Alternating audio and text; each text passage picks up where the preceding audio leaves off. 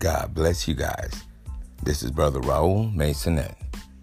This podcast is brought to you by Hood Church, Life Recovery Ministries, right here in the city of Battle Creek, Michigan.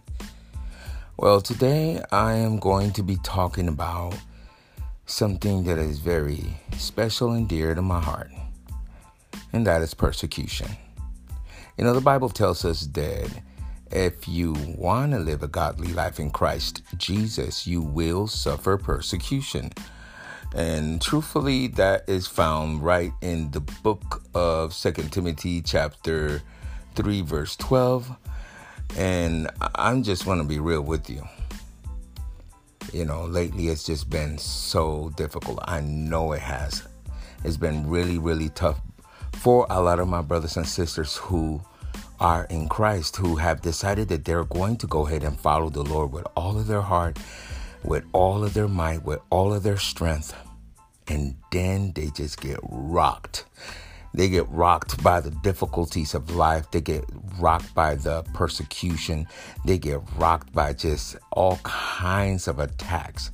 And I'm not just talking about just regular, you know, well, I'm have a bill that I gotta pay and you know something that surprised you or you just got a flat tire or something like that. I'm talking about attacks against your family, against your children, against people that you care about and love. I'm talking about demonic attacks to where it just makes an individual just you know ask these questions like, "Lord, are you listening? Are you there still?" But remember, God in his word has told us, he said that through many tribulations we shall enter into the kingdom of heaven. This is not something that should surprise us. You know, King David said it like this He says, I will lift up my eyes unto the hills. From where comes my help? My help comes from the Lord who made the heavens and the earth. And if he said that he is going to look up shouldn't we? A lot of the times I think that we are looking down. We we are looking down and and and we're looking down on, at situations that have us um, entangled um, and and I guess for lack of better words, we we feel all entangled. Like if we're in a um, you know, like if we fell inside of some barbed wire, you know what I'm saying? And, and, and we just looking down, trying our best to untangle ourselves from these things, you know what I'm saying, that have snared us. Things like um, offense, you know, and, and, and, and this is the truth. A lot of people have definitely um, falling into the trap of getting offended. Yep, I said it. When you get offended, and you start looking down at this at, this at, at this thing that just gas, has you shackled to a place where it keeps you um, from being able to reach the blessings that God has for you. Stop looking down. The Bible says that He is the lifter of my head. You know, I I I am glad when I'm persecuted. I am glad when people talk evil about me. I am glad when people misunderstand me and don't quite get why I do some of the things that I do. You know what I'm saying? Because I know for certain that uh, according to the book of Galatians chapter 1 verse 10 where it tells us that you know I might I'm trying to paraphrase it here guys and it says it like this basically like um, am I here to be a man pleaser or God pleaser? Because the moment I become a man pleaser, I'm no longer a servant of Christ. My point has been made. Do not allow the circumstances of this life do not allow the persecution. Do not allow the storm. Do not allow the difficulties. Do not allow the offenses. Do not allow the distraction. Do not allow the unforgiveness. Do not allow any of these things entangle you. Do not allow them to entangle you.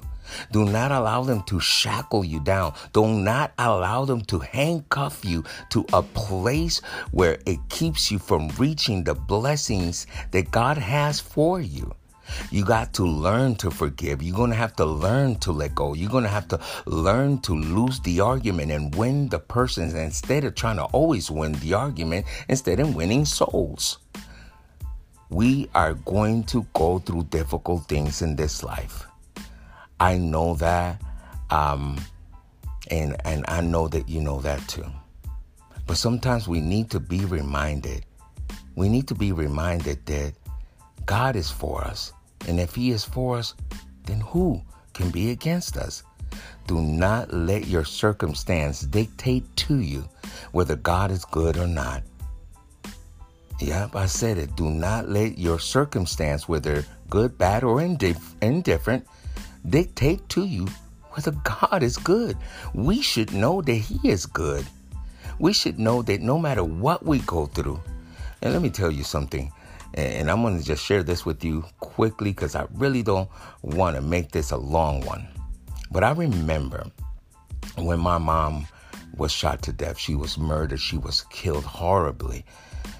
And then, you know, I, I had to I had to think to myself, you know, after years passed by, am I gonna am I gonna forgive? Because it was consuming me. Am I going to forgive? Am I gonna let this go? There's gonna be things in your life that are going to cause you to ask yourself that question.